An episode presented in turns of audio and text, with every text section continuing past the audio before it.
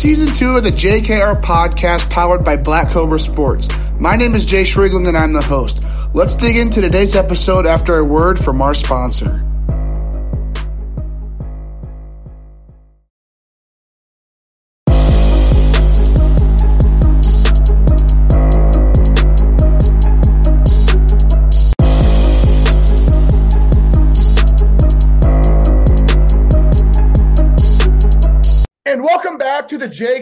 Podcast. Today we have Texas native, left-handed pitcher and outfielder, two-way player heading to Tennessee for the 2023 class. We got Brayden Sharp on the podcast. Brayden, super pumped to get you on the show, man. How are you doing today? Pretty good. Pumped to be on here. How about yourself? I'm doing good, man. Awesome. Glad to have you. Uh, but no, one question before we kind of dig into baseball a little bit that I do like to ask everybody is for those who don't know you, how would you introduce yourself? Who exactly is Brayden Sharp? So Brayden Sharp is a person that is just very outgoing. He loves talking with people, loves picking people's brains. He's a baseball addict. That's the one thing he eats, sleeps, breathes baseball. Okay, love to hear it, man. Uh, baseball's awesome, and then obviously the whole JKR podcast is surrounded about baseball. So obviously my passion, my favorite sport. But no, you just got done with your pitching lesson. You said so. Kind of dig into that a little bit of maybe what you guys are focusing on at this time in the year in the off season, and who your actual uh, pitching trainer is. So I've been down for a for about two months right now. So we're starting to get back up and throwing from the summer. Um, so today it was just kind of light stuff. It was seven throws from 30 feet, seven throws from 45, seven throws from 60, and then 25 throws from 75. And you do that three times. And then it's just a bunch of towel work, just trying to speed up the arm, get it back to where it was. Yeah. So after after summer ball, kind of what was that process like um, when it came to like arm care and just deloading all the way up to at this point in the season where you're looking forward to the spring? Like, how does that whole process go for you when it comes from deloading to ramping back up for the spring? So it, I just threw a lot over the spring and the summer. It was just a lot of workload. I had to kind of manage that, which was a little, little tough to manage all those innings. But um, it was just basically just staying on a schedule, kind of, and just not throwing, but keeping the arm in shape during all that. Okay. So you are you aren't like like I mentioned like before we started recording before I thought you were just a left-handed pitcher head to Tennessee, but I found out you are a two-way player. Tennessee is giving you that option.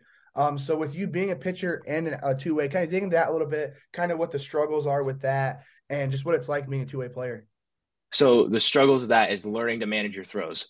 A lot of my throws I don't do in the outfield. A lot of my throws are in the bullpen every here and now I'll take some in and out with some outfield throws, but uh, most of the time my throws are in the bullpen, and then just hitting, hitting and pitching are go neck and neck. If you know how to pitch, you're going to know how to hit and how to pitch yourself, and look for stuff that pitchers are going to throw you.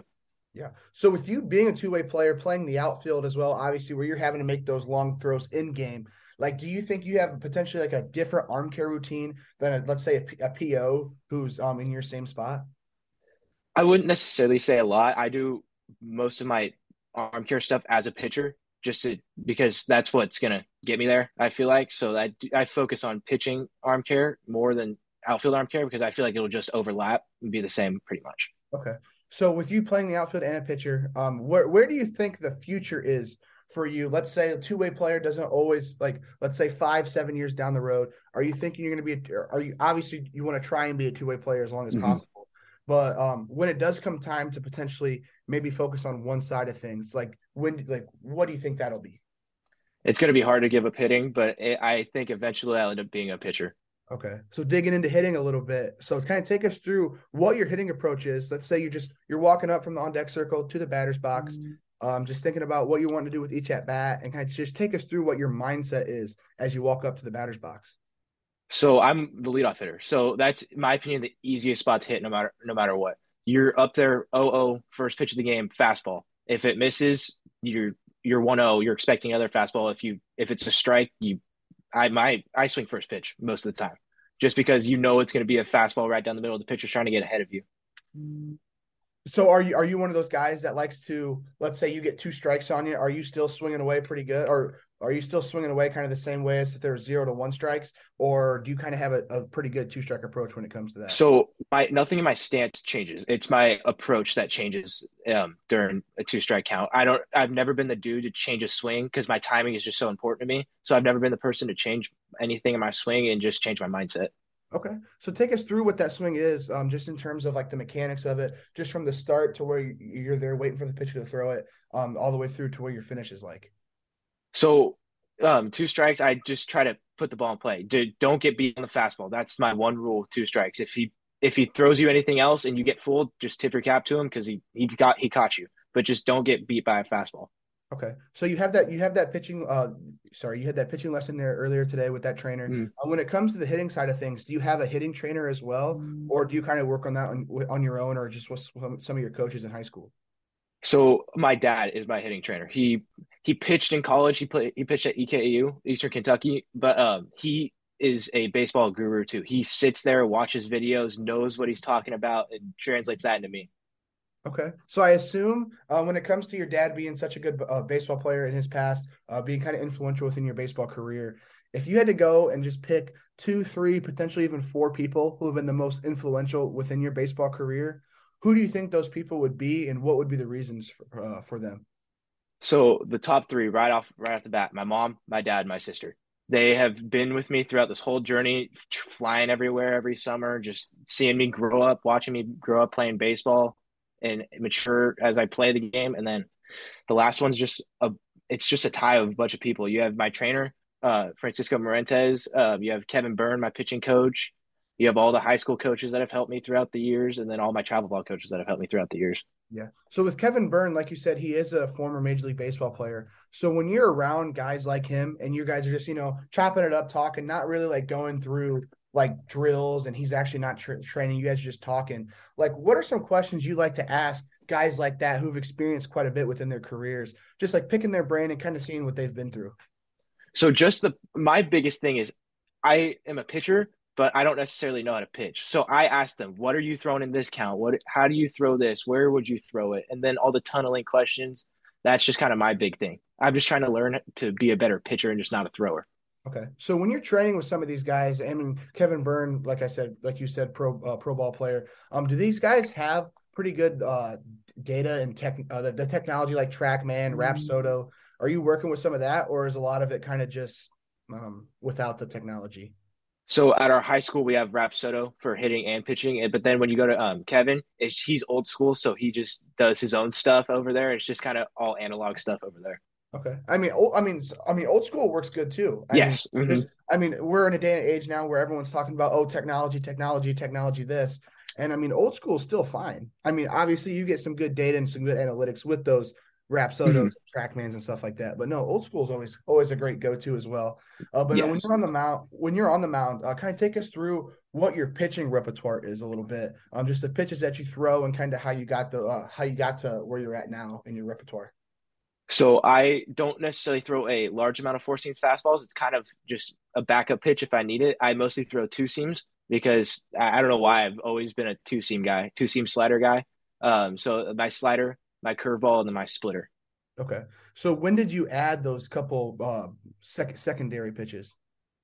So I've always had a good curveball. That's kind of always been my thing. But um, I say mm-hmm. freshman years when I finally started adding my slider because my two seam moves so much one way. I would I wanted to kind of like pattern it with a with something that moves the opposite direction but almost looks the same at the same time. And then my splitter, I've been working on it for so long. I've never actually been consistent with it until I'd say probably PDP was probably the very, very first time I, I had confidence in my splitter. Okay. So where you sit currently, what do you think the pitch is that needs the most work? Still my splitter. It, it's getting there, but it's just still it could it could be better. Yeah. And are you are you pretty dead set with the pitches that you're throwing right now, or do you think in the near future at all future at all before you head to Tennessee, you might be adding another pitch to your repertoire just to mix it up a little bit? So I think I'm I need to work on my four seam a lot more. Change eye levels, high higher spin at times. Just kind of have that in my back pocket too. Yeah. So when you have a pitch that's already a part of your pitching repertoire, like your four seam fastball, and you do want to continue to evolve that, continue to make that just as good as your other pitches, like how are you going about that? Like what are some drills that you're doing, or just some things that you're focusing on mm. when you're trying to make that pitch better? Just basically playing catch and just playing around with it. There's a bunch of I, I said there's a bunch of different ways to throw it. It's just kind of like your thumb placement. Then that's really it. It's just whatever comfortable, whatever's comfortable for you, and whatever you find is that pitch. Okay. So besides your four seam fastball, before besides your splitter, Um, when you head to Knoxville here this next fall or whatever happens next summer, uh, what do you think is the biggest thing that you want to work on within your game, uh, just as you kind of go up to the next level beyond high school baseball? Just getting bigger and stronger. My biggest thing has always been putting on weight. I do so much that it's never been really easy to obtain weight for me. Uh, the past two weeks, I've put on 15 pounds, so it's it's starting to work. It's just that I've never been the most consistent eater, but now that when you start to try to track all your stuff, that's when you start becoming consistent. And that's when it becomes um, set in stone. Okay, so what'd you do so great these past two weeks that's made you gain those 15 pounds? Like I just said, eat, eat, eat, no matter what. Okay, what, always what, have what are, always have food in your hand. Okay, what what are some of the things you like to eat? Uh, chicken and rice is my main lunch. Okay. That okay. it's just a lot of calories, a lot of protein in there, and then um, for for dinner, it's just it's some sort of protein, no matter what. And then right before you go to bed, I think my thing, my biggest secret is having a protein shake right before you go to bed because you can't you're not burning it off when you go before you go to sleep. It's just sitting there with you. Right, and are you are you meal prepping or are you making this stuff every day? Making it every single day. Oh, man, that's so I so my the way my schedule is the way I've set up my schedule is on Sunday. Like I'll make like six meal preps and like kind of consistently eat them for lunch and dinner throughout the week. Mm-hmm. And I could, man, oh man, cooking rice and cooking chicken every day, man, that's got to be tough. Yes. So mm-hmm. I, no, I, I wish I could eat pro, drink protein shakes and stuff. I'm like the opposite problem, to where like I can lift a lot, but man, I could like because I'm like I'm six I'm six three like two eighty, and I mean I can mm-hmm. lift a lot and stuff, but man, I just can't lose weight. Like what the hell? no. Uh, but no, if you were if you were a scout watching your game, so let's say you were a scout, you know, watching you at the PDP or whatever the the event was this past summer, and you were doing uh, you were digging into a personal scouting report on your game, um, on the mound, in the batter's box, in the outfield. Uh, just what would be that personal scouting report on yourself? Oh crap! Uh, I've never actually thought about this question before. Um, I'd say they would probably on the mound they'd call me fastball heavy. I love my fastball. I it's my bread and butter. You I want you to beat me fair and square. I don't want to leave anything over the plate where you can get your bat to it. Um, and then hitting wise, my um my speed's probably the biggest thing that jumps out at people. Okay, so what? So when you are looking at your pitching repertoire, what are those speeds that you're sitting at right now? So before the summer ended, I topped 95 on my fastball, and I'm sitting anywhere from 91 to 93. And then my slider is about 79 to 82 ish. My splitter is about 84, and then my curveball is just kind of my get me over slow pitch. It's about 73, 74, but that it it works. It's consistent. Yeah. Yeah. So with the fastball, so digging into kind of like your freshman to your senior year, um, when it comes to velocity wise, like mm-hmm. how much did you jump from your freshman, sophomore, sophomore, junior to where you're at now? So freshman year, I think I topped out at 83. Sophomore year, I was 89, and then last year I was 95. Okay, so you came into high school throwing 83 obviously where I'm from, I mean, that's pretty, that's like unreal. But obviously in mm-hmm. Texas, I mean, there's so many great ball players. Like I said, in my mind, I think Texas high school baseball is the, the best baseball in the country.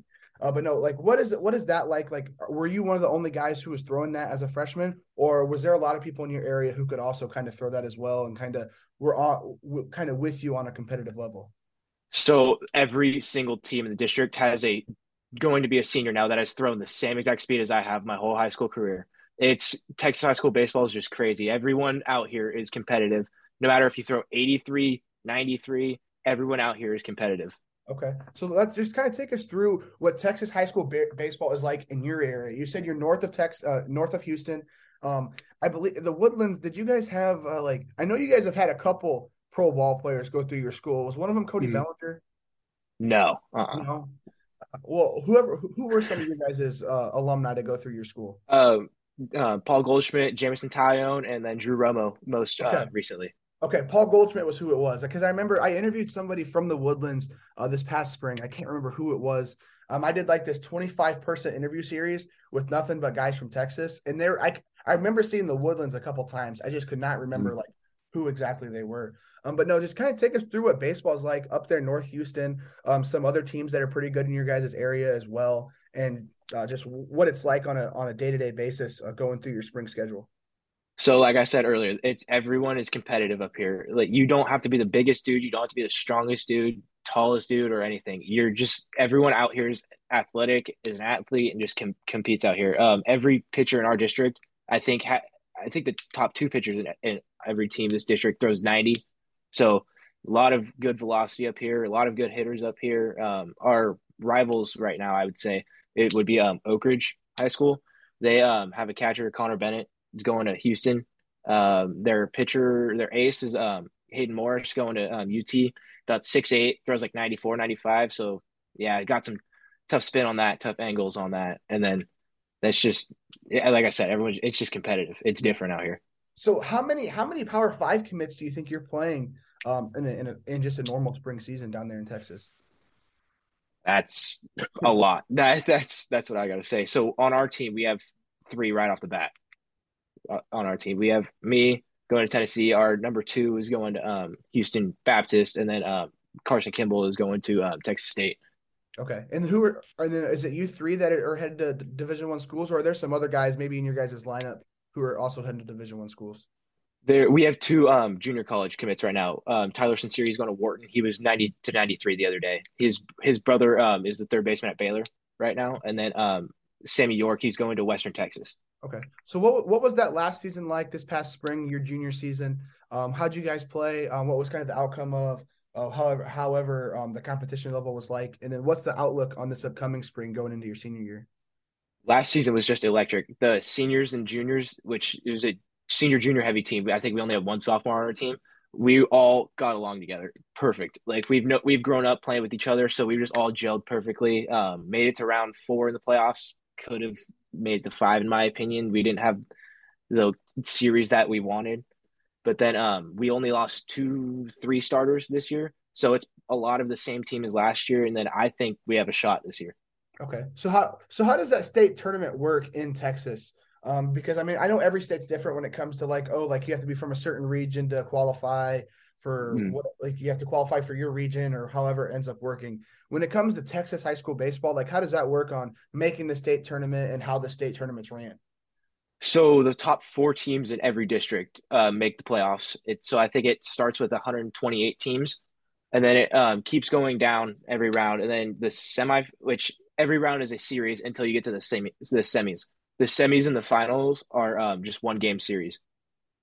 Man, one one game series for a state for a state mm-hmm. championship, and that's well, and, and actually in Indiana. So I'm from Indiana, and that's actually how our whole state tournament is ran is one game. Oh, so you you have to you have to be a three four man rotation deep of yep. solid pitchers to just to even compete at compete and go go deep into the tournament. But exactly. Mm. So with you be, with you being a senior, um, and you heading into kind of going through fall ball now with these guys and kind of just are you a kind of a, a, leader in that clubhouse at all or um, how, do, how does that look for you uh, just being a guy who you know is committed to tennessee now um, you're throwing you said you're throwing low 90s topping out topping out at 95 um, are you looked at as a leader in that clubhouse um, or is it, are you kind of just like on the quiet side when it comes to uh, being with your guys so i think i'm a leader and a little bit of quiet at the same time i love helping people getting help trying to get them better but at times i can be quiet and just sit back and kind of let them do their own thing but um I I like to see myself as a leader. Okay, so let's transition a little bit into travel ball. So you play for the Bandito Bandito Scout team. So can I just take us through how you got connected with them and what it's been like these past couple years playing for them? So my freshman year, so eighth grade year, I played for a small town or small team out here in Texas, the Kings. That they don't really have a high school program. So once you get your freshman year, that team kind of fizzles out. And then um, Drew Romo actually told me, "Hey, go to the Banditos. They'll get you seen and everything over there. And Ray has done wonders for so many people out there. So, so who is the who is the coach for the, the Banditos? Ray De Leon. Okay, and does he does he kind of does he coach the like a certain level, like the seventeen U team, or does he coach like a certain age group and kind of just moves along with them? Um, as so he picks his teams and then moves with them up, and then once they once they graduate, he just goes, he just starts the cycle all over again. Okay. So what is your relationship like with him? Very, very close. We're we joke around, we laugh, we give each other crap all the time. He takes it, I take it. It's just it's just a big family over there. Okay. So what what so with you kind of just being an insider of that Banditos program and going be, being part of their program now for 3 4 years, what do you think has led to their success? Cuz I mean, as I go through kind of their website and see the alumni, I mean, I saw Jameson Taillon, I saw multiple other former major league ball players. Um just what do you think personally has led to the, the success of their program? Just the reputation that they have. They've kicked butts over town, over the nation, just multiple years over and over and over again. And that just for me that that's what attracted me too. They're a good team. They've historically been a good team, and then that's where you want to take your talents.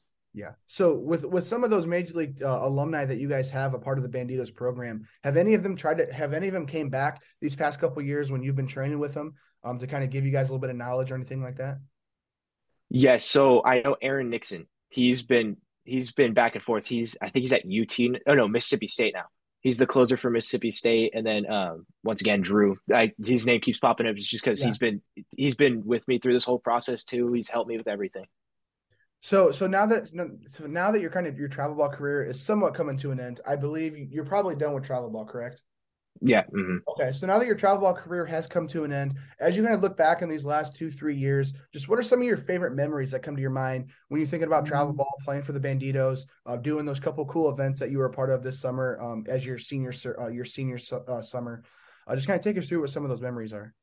So it's just the the relationships you make. Or that's my biggest thing. I love making relationships with people with people you've never thought you would ever meet in your whole entire life. But then you cross paths with them, and then you're just like, "Oh, you're actually pretty cool dude." And then you just get talking and um, all that. Like a lot of people from Texas, I didn't had no clue who they were before this summer, and then this summer hit, and then we all became pretty much friends. Yeah. So who were some of those other guys from Texas that you were able to come uh, become friends with? So I've always been somewhat friends with Travis Sykora, but then this this summer is when we started becoming closer uh, up there. Um, Barrett Kent, um, MJ Seo, it's just kind of like everyone pretty much from Texas. You you gel with. Yeah, I mean, I'm like I said, I, I did that. I did that Texas interview series a while back, and no, I really, I really enjoy talking to all you Texas guys. I mean, I'm, I'm a country guy, so I guess I kind of fit in with with Texas people, I guess. But no, I interviewed MJ. Um, I, I mean, I, I tried to, I tried to reach out to Travis Sykora, but obviously, if you're throwing hundred as a as a senior in high school, yeah, sometimes you're a hard guy to get a hold of. Uh, yeah, it's not the easiest to hit off him either. Uh-uh. Yeah, I've got a I've got an interview series coming up with the Texas 12. Um, so I'm hoping mm-hmm. I'm hoping I get Blake Mitchell to get on Blake to, mm-hmm. to come on the show because he'd be another cool guy. Because uh, when it comes to the 23 class in Texas, what is it? It's what Sykora Mitchell. You're number four. Who's who's that third guy? Who's Barrett Kent. Barrett Kent. Okay, and he's going to mm-hmm. Tech, right? He's going to Arkansas. Arkansas. Okay. Well, I feel like I've had half the Arkansas team on on my podcast. Yes. I just mm-hmm. I just got to add him now. Shoot. No, but uh, so when you're going to all these different travel ball events, I assume you guys, for the most part, with you being in Texas, are either staying in the state or going out east to Lake Point, East Cobb. I know you played in Cary for you, the USA uh, PDP. Mm-hmm. Um, Hoover's another one. Uh, when it comes to like just your favorite facility, when you just go and playing these different travel ball events, what what has been your favorite facility so far um, for for a travel ball tournament? I would have to say, um, why can't I think of it? East Cobb. East Cobb. East Cobb's easily probably the nicest travel ball facility I've ever been to. Okay. Yeah, East Cobb East Cobb's been my favorite so far, but I've really only been to like the ones in the Midwest and then mm-hmm. East, East, Cobb. I know when I when I was going through East Cobb and be like, man, this place is awesome. People were telling me that Lake Point is kind of like one little one mm-hmm. little a little step above. Yeah. Mm-hmm. So I've just mean, never I, been there. I I can't say it's my favorite because I've never played there. So that's okay. I wish I could have, but yeah, I know. I know. Next summer, I'm I'm gonna be going there, so I'm I'm excited for that. No, but East, you no, East Cobb's awesome. Kind of walking there and kind of seeing like all the trees. It's kind of just back up in that um where no one can kind of really see it. I've got all those. Mm-hmm.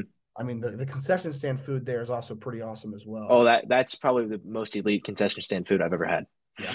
So with this summer, kind of what was this summer like? What was it different? Uh, how do you compare this past summer, your summer, uh, your senior summer, mm-hmm. when you're going to all these uh, area code. No, yeah, area code. Mm-hmm. Uh, the baseball factory, um, US USA PDP. How do you compare this senior summer to summers that you've had in the past uh, when it comes to schedule wise? Oh, this summer was just jam packed. It was nonstop. I think I was maybe home for two weeks, maybe two and a half. This whole like total this whole entire summer. Yeah, I know. I talked to Derek Derek Schaefer once, and he said that he mm-hmm. was in a hotel room for 37 days straight. Yes, mm-hmm. I think I was in one for about 20 something. Yeah, that's. Uh, I mean, I mean, it's a cool summer. Obviously, I mean, you're not you're not even 18 years old, and you're kind of just traveling the country, going different mm-hmm. places for baseball, which is cool. Yeah. But no, let's let's dig into some of those events that you were a part of this summer, starting with area code. So kind of take us through what that was like day to day, um, kind of how you figured out you were getting invited, and just what that overall experience was like for you. So that tryout, um, I had a very good try. I was 92, 93 the whole every single pitch. I it kind of made me mad though that I was only I couldn't get above 93 because I just kept seeing three on the scoreboard. I'm like, just get deep, dig down, just get one more in you. And it just didn't happen. But I was not mad at all. But um, and then hitting wise, I went one for two. There was nothing to be mad about at that. And then um, I made it. Uh, was that sophomore year also? So they kind of already knew who I was, what they were looking at, and already. And then the, I got the call to come back, and I was I was very happy about that. So, did you see a big difference between the underclass area code experience you had two summers ago compared to what you had this summer? Yes, mm, everyone you can tell just in the year that everyone had, everyone got bigger, stronger, and started filling into filling into their bodies. Okay, so for for I know for the most part, like area code, like I know for the White Sox, for example, I mean they're a part of Indiana, Illinois, mm-hmm. all these all these different states. But for that Ranger scout, the Rangers area code team that you were a part of, was it pretty much all of Texas or all Texas states that were involved? All Texas, and I think we had one Oklahoma. I'm not. Don't quote me on that. I'm not sure about okay. that. Because obviously, like I told you about the Texas 12 series, like I was going through, and they had like seven guys on that, mm-hmm. that Rangers area. Yes. Mm-hmm. Um, yeah. But no, with all you guys being from Texas, did you know the majority of those guys that were on that team, or did you kind of have to go and kind of make make quite a few friends uh, this past area code? So a lot of the team was the same team as last year. I will say that. Um, so we've all played with each other for one year already. We were all already kind of close, but the other kids I knew of, but didn't actually know. But then, what, what, like I said, once you start playing, it's just everyone has fun. Everyone gets to know each other, and everyone starts to build relationships. I'm sure. So who who are some of the guys that you bonded with the most um, on that Rangers area code team? So Barrett Kent, like I said, we did we did baseball factory together also we've been we did I think we did every single event this summer together, and then um, like I said, Travis too. Just knowing Travis for a long time, and then um, I can't think of his name. Oh, Cooper Strong, Cooper because he was on the area code team last year too. Yeah. So every, like it's the close people that you can tell that you've played with before that you just bond together. Yeah, I'm sure. So, what it, on a day to day basis, when it came to that area code experience, what did that look like? Just waking up, going to the field. Uh, just kind of take us through what the, what the average day looked like when you were doing area code. So, area code, you have kind of downtime until your game. So, it's out in San Diego. There's so much to do in San Diego. There's beaches, amusement parks, literally anything you can think of. So, you have your time before and after the game to do stuff. But when you get there, you walk in those the stadium, just scouts everywhere, just filled to the brim with scouts. That I think that may be the most scouts I've ever seen in its like vicinity, like together. Yeah. So when you're at events like that area code and you're seeing all the scouts just watching every single player um, that's there, and they're obviously watching you as well. Um, how do you go about kind of just blocking them out and kind of just still going about playing your game the way that you would as if there's no scouts watching? To be honest, you don't you don't really see them. You don't think about them when you're playing your game. You just got to stay true to yourself, what you know how to do, and then just block out everything, stay in your zone. Okay. So how did that area code experience compare to the USA PDP experience that you also got this summer? Because I mean, I know, I mean, there's legit travel. The, the, sorry, there's legit players on both of those events, but just how do those different events compare to each other, and what are some of the differences that they have? So at PDP, you stayed with roommates and stayed together in the same hotel. Everyone had their roommate. I had Bryce Eldridge as my roommate, which that was a fun experience with Bryce, considering he's about to be probably a first rounder. But um, so PDP, you stayed with roommates. Area code, you stayed with your family at, at every different location. But once you got to the field, it was the same faces, pretty much. a couple different ones here and now, but pretty much the same faces in the same game. Okay. So when you're at events like the area code, I like the PDP. I mean, you're around some legit coaches. So what it's like, what is it like when you're around coaches like that? Uh, just and what are you doing to kind of pick their brains as well, and just learning from all the experience they've had from just playing baseball across the country? So with my experience with coaches like that, no question is a little question. They'll answer every single question you have. Uh, even it's like I say, there's no stupid questions, but even if you think it's a stupid question, still ask it. They'll still give you an answer, an in-depth answer. Because I know um, Howie Kendrick was there at PDP. Uh, being left like lefty lefty same side, I have trouble facing lefties. I asked him what he did, what he how he fixed that and all that with his like going righty righty. He said just open your stance a little bit. He goes match the pitcher's arm angle, and that has made a huge difference for me. I can tell that. I can tell you that for sure. Okay. So moving away from area code, moving away from PDP, that last third event that you were also a part of this summer was that baseball factory All American game. Obviously, a lot of like you said, going to be a lot of similar faces as well. Um, but no, what was that baseball factory All American game like for you at Kauffman Stadium? That was probably my favorite experience I've ever had. You they took your jerseys and everything when you checked in. You're like, why are you taking my jerseys? You walk in the next day in the stadium in the locker room. You have your own locker with your own jersey, your own name plaque. Everything's in there for you. Your own pants, and then like you have your own baseball card. That's always been a dream of mine to have your own baseball card. Start signing your own baseball cards, and that was just that was just the best experience of my life. Okay, so you actually you actually got to sign your own baseball card that eventually mm-hmm. is going to be sold somewhere. Yes. Mm-hmm. Okay, so what what was that like signing your first card? Like they're like they just hand out cards to you. Like, hey, sign these. Uh, they're just going to go out to the public here and sometime in the near future. So, what was going through your head the first time you were signing those cards? That was just like holy crap this is a dream come true. I've i've been a big baseball card collector my whole entire life. We i have boxes just filled with baseball cards and then finally having your own you're like wow this is actually a dream come true. Yeah. So are you are you an old school baseball card type of guy or you, you like the newer ones? Any anything that i can get my hands on pretty much. And then are you collecting uh, like if you had to pick a certain team like do you do you pick do you have all just baseball in general, or are you like a big like Astros collector, Rangers collector, being down there in Texas, or is it all baseball? So I I'm pretty much any sport. I love baseball cards the most, obviously being a big baseball fan, but football cards, anything because I'm I'm a big three sport, the three three main sport person. I know a lot of everything about three main sports, but if I had to pick one team, I'm a Giants fan uh, for baseball, so that's probably the team I would have to pick. Okay. So if you had to pick your prized possession in your card in your card collection, what would that be? Oof. This one isn't even a Giants card, but uh, it's a one of five Francisco Lindor relic auto. Ooh. See, I like I was somewhat of a card collector. Like I would growing up, I was always like an autograph collector. I'd always find out like who the top prospects were playing in mm-hmm. like the minor league area, the minor league area, like league in my in my area. And I would go and watch like I watched uh Vladdy, Bo Bichette, um, Eloy Jimenez. They were all like Tatis. Tatis was mm-hmm. actually played in my hometown for a while, and they were kind of all in that same league for like one, two years. The Midwest League, where the with the South Bend Cubs, Fort Wayne Tin Caps. If you heard of those uh, teams, yeah. Mm-hmm. Uh, but no, like I was always, I was always like a card guy for those type of those type of dudes. Yeah. Um, but no, was that your was Kauffman Stadium your first stadium you were able to play in, or have you played in other major league parks as well? Um, I think that was my first major league park I played in. Okay. So what was that like walking up the steps of those dugout and you're just looking around, you're like, man, like I mean, all the I mean, the 2015 World Series champions played here, like all the guys who have played here in the past. Like what was what was that like and going through your head? That was breathtaking. Walking up the steps and then finally seeing the whole entire field. You don't realize how big an MLB stadium is sitting from the stands. You have to be down on that field looking up at every single seat and then it's just crazy how many people can fit in there. Yeah. And then also my um, Giants in 2014 won there, so that was also cool being there. True, true. I mean, I mean, you guys, you guys had a pretty good run there for a couple years. 10, 12, and 14. Yeah. Well, I'm a I'm a Cubs guy, and in 16 when we we were up two, I think it was two one on you guys, um, in the NLDS, and then yep. like uh, game four, we like we give up like this huge lead, and I'm like, man, like here we go again. like here goes the the even the even year, t- like because it was always those even years. The even years. Mm-hmm. Yeah, I was like, man, here we go again. We're we're losing. Giants are gonna win it this year. Like what the.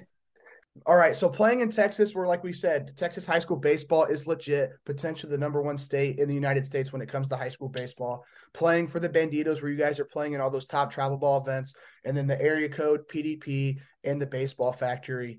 Who is the best hitter that you have ever faced? And then after that, who is the best pitcher that you faced when you're in the batter's box?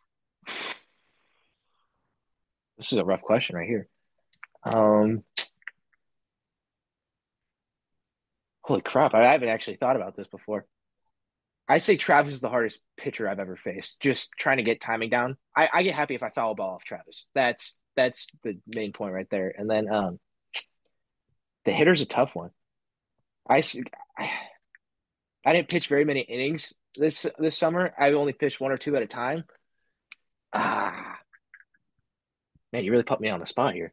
This is this is tough. Um, I say just because I faced him so many times and just played with him so much in my life. Um, Connor Bennett. That's kind of the one dude that I just can't get out. Okay, and where's where's he heading to school at? Um, he was going to Vanderbilt, but he's now going to um Houston. Okay. So you said you only threw one to two innings at a time there this past summer. So what was that like? What like what was your what was your pitching schedule for the most part this summer? Um, and then were you still hitting quite a bit as well? Yeah, so I hit mo- a lot of the summer, most of the summer, and then um, I since I threw so much in high school, it was kind of just take it easy, save yourself for the big events this summer. All right, so moving into the recruiting process a little bit, obviously head to Tennessee, one of the best baseball programs within college baseball. So let's kind of dig into kind of how that all happened and how that recruiting process got started for you. Yeah, so it was my freshman year, eighth, end of eighth grade, going into freshman year. Um, I started getting recruited after 14 year national. All the um, teams, or yeah, the recruiting coordinators just texting me or calling me. I can't text then. Um, just calling you, um, asking you about stuff, and then um, I actually committed to Baylor as a freshman. But then uh, the, the coaching staff changed this year, kind of dropped that all for me. I was gonna honor my commitment, go there, but then, um, like I said, the coaching staff changed. Uh, I just wanted to explore options again, possibly go to SEC school, and then um, Tennessee was um, my first go around freshman year too. So they they called me back again. I'm like, after this, after the last season, it's hard to, that they had. It's hard to say no to Tennessee after hitting that many home runs and having that many hundred mile an hour arms. It's hard to say no to that. But um, just, yeah, just going around, going there, um, going there is a different experience. That is a crazy school. Football, they take football games so seriously. 102,000 people. And They've sold out the last four home games. Yeah. If that says you, anything about that school. Were you there for the Alabama game? I was not. Sadly, I was there for the oh, Kentucky game. Okay. The, I mean, the Kentucky game was. You guys won the Kentucky game, right? Hey, pretty, pretty bad too. Okay. Because I mean, you guys, you guys lost this weekend, right? That was rough. Yeah, as, was as rough. the, the, as the the first time you guys being number one, right? Yeah. yeah. Since 1998, I think was the last time we were number one. Okay, yeah, because my my boss, my internship boss, who I work for, like he's in, he lives in Nashville, but he's a huge volunteer fan, and obviously mm-hmm. Morgan Wallen's a big volunteer fan as well. Yes, uh-huh. yes. So I've been kind of and Theo Von, like kind of just people that I always just like see, and obviously I love Morgan Wallen, and I, I've just been like, man, cheering for the volunteers. I'm still hoping you guys went out. Um, something happens to where you guys are still able to make the CFP. Yes, it was huge that Clemson and Alabama both lost last week. I will say that too. Yeah, and I mean, I, I, love that you guys put. I love that the the Tennessee fans put the the field goal post in the river. I thought that was pretty. That was that was awesome. Yeah, that, that that was cool. That was cool to see the next whole week on TikTok or Instagram or whatever. Everything, seeing everything that was going on that week after yes. Alabama. Uh, no, that was awesome. But uh, digging into that that first recruiting process that you had, um, who were some of those schools that kind of started initially reaching out to you for the first time, and what were some of those like initial conversations like with you being an eighth grader heading into your freshman year of high school? So the first, I say the main two schools were Duke and Baylor. They those were kind of my two at the time, my two that I wanted to get for sure. And then I got them. I went to a camp. They they invited me out to the camp. That's kind of how it all starts. They invite you out to a camp to try to get to talk to you, know you more, since you can't really do that over the phone at, at yeah. that young of an age. So that's their way of getting around that, getting to know you, getting to talk to you. And then you go out there, perform, play your game, and then that's how kind of that's how it got to me. Okay, so how long was it after those initial conversations you were having with Duke and Baylor until they kind of gave you those offers and you actually ended up committing to Baylor um so early in your career? So I say a couple weeks after each phone call that I had with them, I went out to a camp and then another week after that is when I got offered after those camps. Okay. So for the most part, that first the recruiting process that landed you at Baylor, was it mostly just Duke and Duke and Baylor at that point, or were there a couple other schools that were coming in as well that were kind of on your radar? There were a couple other schools, but the, like I said, those are my top two at the time, and I got my top two, and it's hard to kind of say no to your top two at the time. Of course. So, what were some some of those key things that you were looking for between Duke and Baylor? Um, when you would go on campus, you would go on visits, talk to the coaches. That was kind of just like maybe a checklist that you're like, okay, well, this school has this, this school has that. Um, like what were some of those th- key things that you were looking for within that first recruiting process? So my main key thing is how much of a family is it? I love being a part of a big family because those are going to be your brothers, no matter what. Your coaches are basically going to be your dads, no matter what. Um, you spend eight hours a day with them all the time, twenty four seven most of the time, and then um, that's kind of just the big one for me was just how much of a family that did that program feel like. Okay. So how long were you actually committed to Baylor before you decided to decommit and kind of go through a second recruiting process? So up until I think May of this year.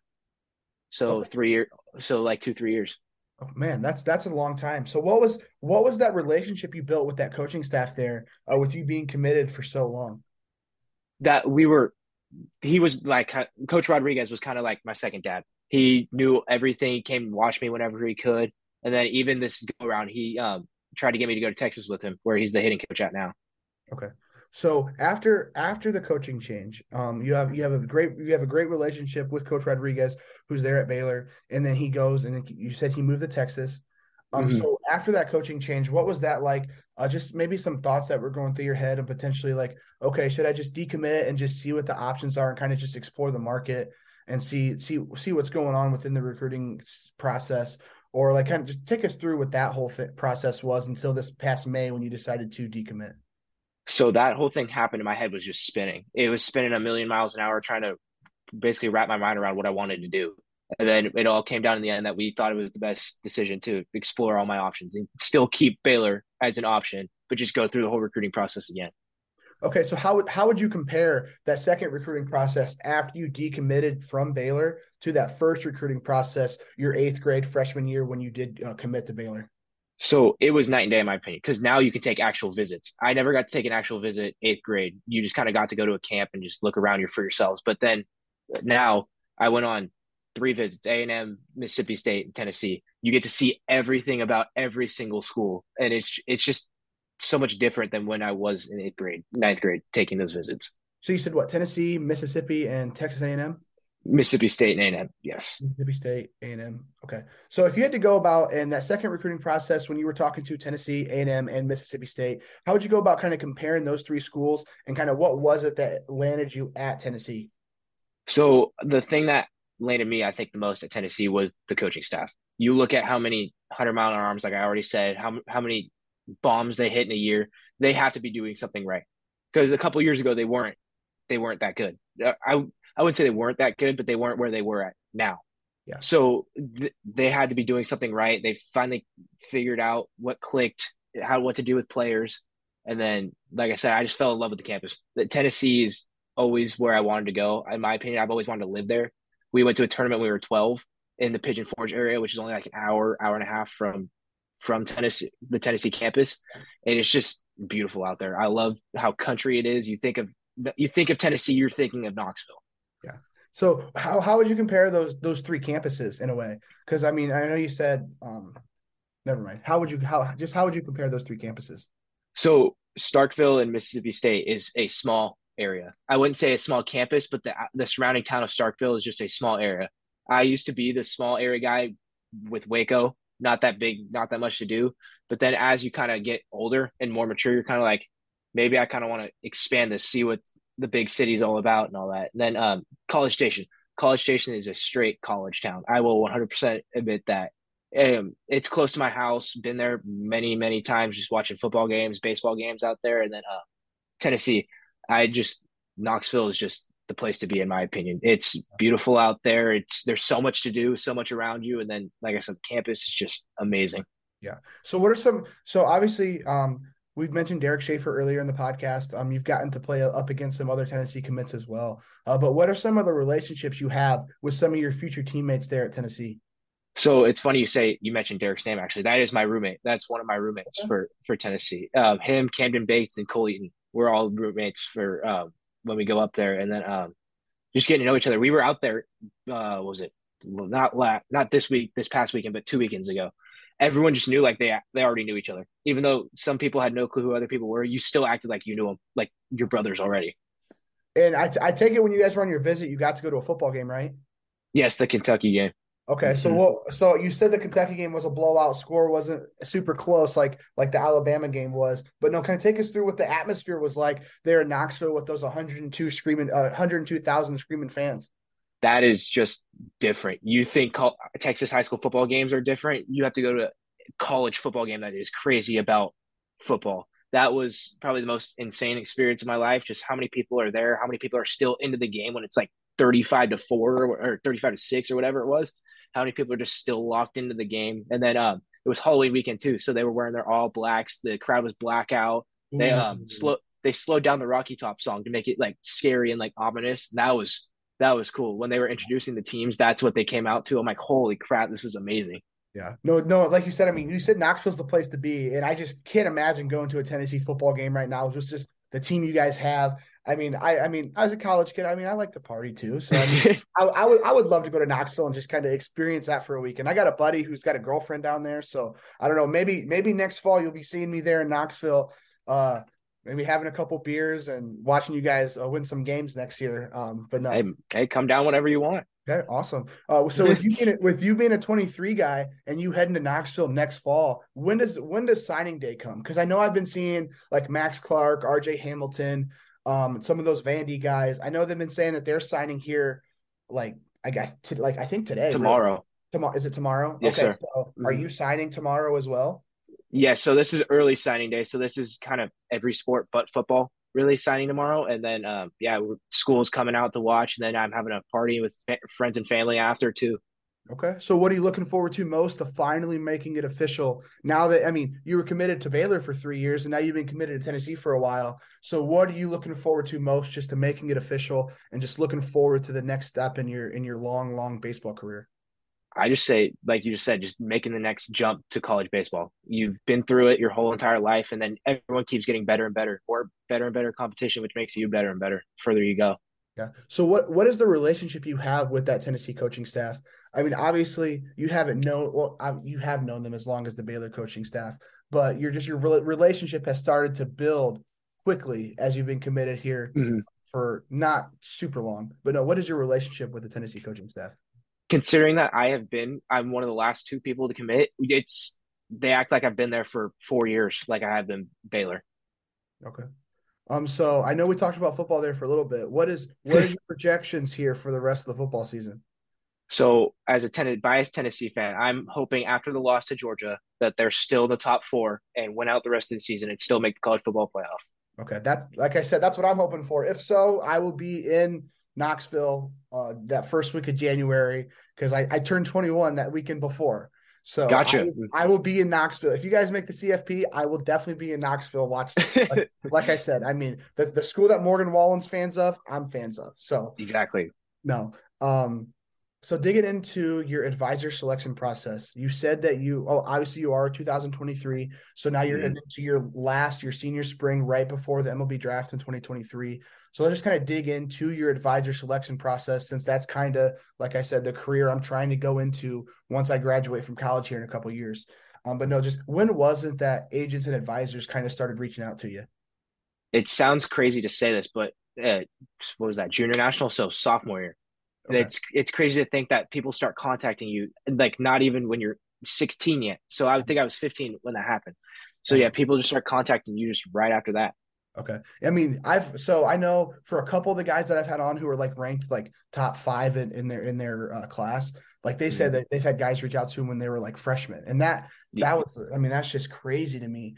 And, and uh, personally, I mean that's that's a little bit of like a like a scare because obviously like with me being so young like you have to start building relationships four or five years in advance yes. uh, for you to even, for you to even kind of have a chance with the guy. Uh, but no so when those guys were reaching out sophomore year what was their main way of reaching out? Was it in person? Was it over the was it through text message? I know some agents kind of like to use like the twitter instagram direct message. Uh, kind of like what were some ways that they were messaging you?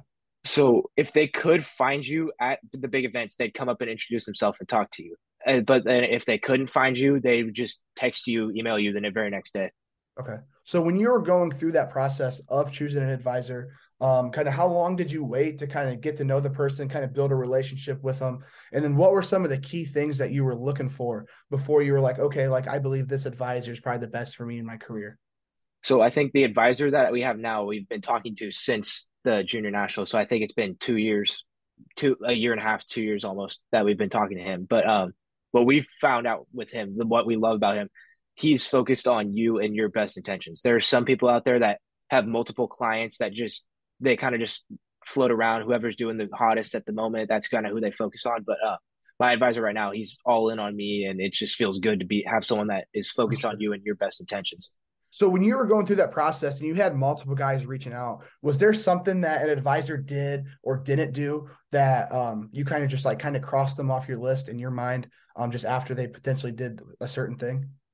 So I wouldn't necessarily say it was a, a bad thing, but but like I said, they have so many people. One person has so many people that they can't necessarily go to every single one of your games. As my advisor now, he lives in Austin. He comes out to Houston area, wherever we're at. He flew out to Georgia just to come see me play. Yeah. So how how far is how far is Austin from Houston? Because I know, I mean, you guys got the Dallas, Houston, and Austin kind of like in that triangle. So like, how far is Austin from Houston? So Austin, I'd say is about three, and then Dallas, I'd say is about four. Okay. Yeah, I mean Texas, Texas is so huge.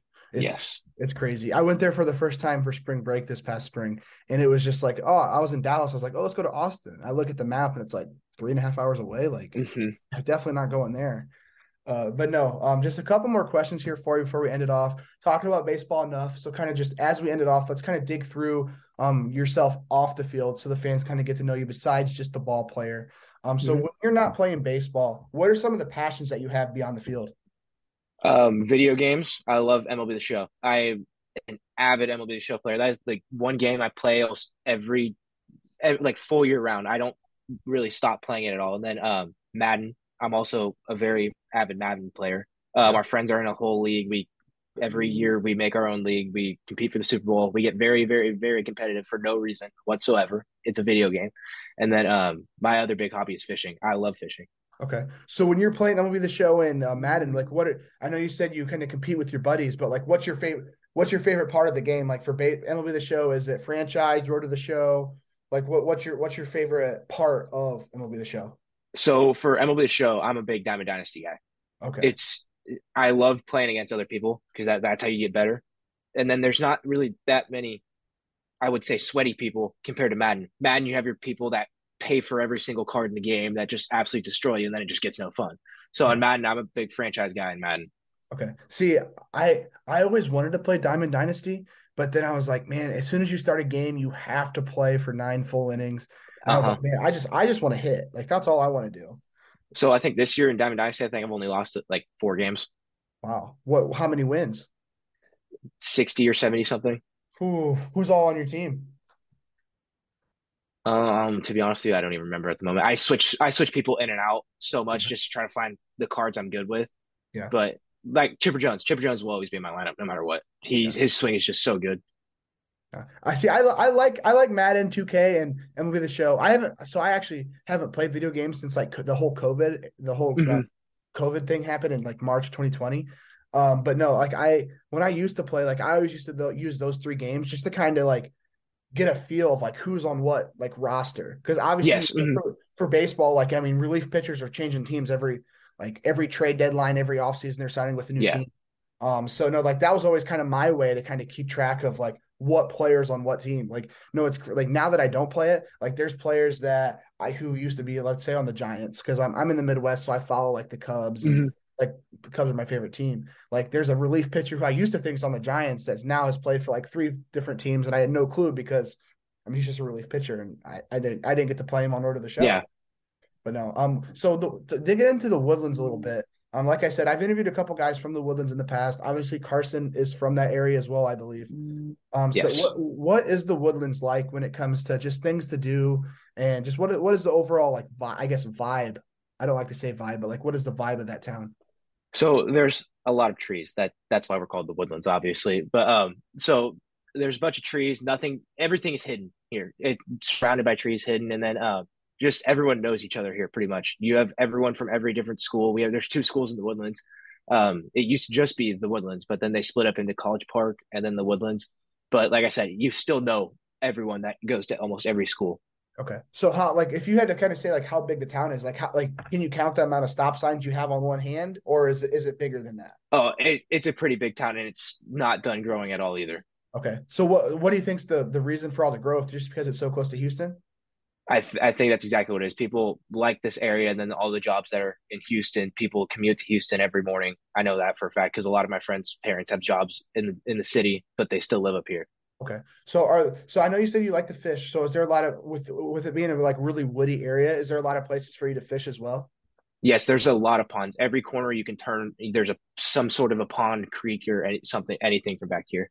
Okay. So with your school, with your town, your town rival being College Park, you said that's their name, right? Yes. Mm-hmm. So are they are they pretty solid at baseball as well, or are you guys kind of dominant over them at this point? So the past couple years, it's been competitive I'd say, and then um, last year's kind of when we pulled away from them a little bit. But um, basketball, they're they've always been a good basketball school. That you have to give them props for that. So what what's Texas? So obviously everyone hears about Texas high school football, Texas high school baseball. What's Texas high school basketball like? I haven't been to many games to tell you what it is, but those games that you go to, especially the College Park games, it gets rowdy in there. People start talking, people start chirping. So I imagine it's almost the same type of atmosphere as both. I'm sure. So what's a have, have you been to a College Park and Woodlands high school football game? Yes. Mm-hmm. Okay. What? So what's high school football like from your from just your eyes being a student there in Texas? Um, obviously, like I said, I mean Texas high school football is known around the nation as the best state for high school football. So, mm-hmm. with your eyes of being a student there and kind of going to a game every Friday, like what's your opinion on high school football in Texas? I would say the same exact thing as everyone else. It is the most competitive thing you have, will ever see in your entire life. So even the good games, or even the um, not so good games, we still our student section still sells out every single game, pretty much. That's that. I mean, I mean that's got. to I mean that's got to be a cool atmosphere. But no. Yes. Uh, move, moving away, we've got. I got three questions left. So right. these past these past couple guys I've been interviewing, I've been kind of getting just digging a little bit deeper into them as the personal side, besides just a couple random questions about their hometown and stuff. Um, so when it comes to motivation, like what is it that kind of motivates you just to continue on with your baseball career and just get up every day and just try and win that day every day? Um, I say the biggest thing is my parents. They've invested so much time and money in me that I just want to repay them somehow with making my dream come true, which they've been playing everything for. And hopefully one day um, it was brady singer i saw a couple years ago he paid off all of his parents debt with this signing bonus and that's kind of always been what i've wanted to do yeah so when it when it comes to your dream and paying off your your uh your parents debts and, and all that when it when it comes to that what is your perfect picture of your life in 20 years from now so i'm going to take it you're 17 18 years old so when you're 37 38 like what if everything goes right what would be that perfect picture of your life just having the whole family, like extended family too, just coming out to the ballpark. And hopefully I'm still playing like Justin Verlander when he's 37, 38. And hopefully just everyone coming watching me, enjoying the game and having a good time, making money, doing what I love, playing kid's game. Yeah. I mean, that's a great, great dream to have. And I hope, I hope exactly. I mean, it's, it's cool to see Justin Verlander now. Like, um, I saw the videos of him and Kate Upton and, the, and their son um, after the World Series. And it was cool kind of like now at the point to where he's like, like at the end of his baseball career when he's like an actual like father like kind of going through and kind of giving his kid all the opportunities to experience all that like it's it's really cool to see mm-hmm. um, but no, um down to the last question and this is a question i've been asking people for a while so once you head to knoxville or whatever happens next summer um, when it comes to the draft and you get the opportunity to either capitalize off your name image and likeness or endorse a brand just as a, as a pro ball player uh, what would be your dream brand to either endorse, collaborate, or whatever it happens to be, what would be that dream brand? So I'm a big shoe guy, very, very big shoe guy. And it's I know it's hard to get this company to sponsor you, but it would probably be Jordan. Jordan. Oh, Jordan baseball player like like Jeter. Mookie Betts, Jeter. It, it's tough to get them to sponsor you though. That's yeah. the big thing. No, I, I I love the Jordan. I love the Jordan brand. Like yes, it's that's a, that's a lot better answer than Nike because I get Nike all the time. Mm-hmm. Like for some people, I kind of just be like, hey, like what's your? I tell them like, what's your dream brand besides Nike? Just because I get I get Nike so often, but no Jordan. No Jordan brand's a cool brand. I I wish Jordan would get more involved within baseball. It'd be cool to see because I know how you know how um in the NBA since Nike now does their jerseys. Like yes. for, for those cert for like the, one of the special jerseys, it's actually Jordan a Jordan patch yes. instead mm-hmm. of Nike it'd be cool now that Nike does baseball. Maybe they did like the city edition jerseys with the Jordan logo or something. Or sponsored like, by Jordan. Yeah, that would be actually very cool. Yeah, that that that would be something extremely cool. I don't uh, does since UNC is sponsored by Jordan. Does Jordan do UNC baseball? I wonder. That's something I'm gonna have yes. to look up. So they do UNC baseball, OU, and then um Michigan. I think are the three, if I'm not wrong. All right, I'm gonna have to look those up and see what a Jordan brand baseball jersey looks like. no, uh, but no, man, that's that's all the questions I got for you. Really appreciate you coming on the show. Uh, I do want to wish you the best of luck as you heading into your senior spring, head into next summer as you go through that draft process, and then whether or not you play pro ball next fall or you're going to Knoxville and uh, going playing there for a couple years. Just best of luck with whatever happens within your baseball career. I, will definitely be following just because I'm so appreciative of all the guys who come on the podcast. I kind of just like following their career. Um, so no man, but just thanks for coming on the show. Yeah, thank you for having me. It was a fun time getting to know you too, just and then just talking about everything.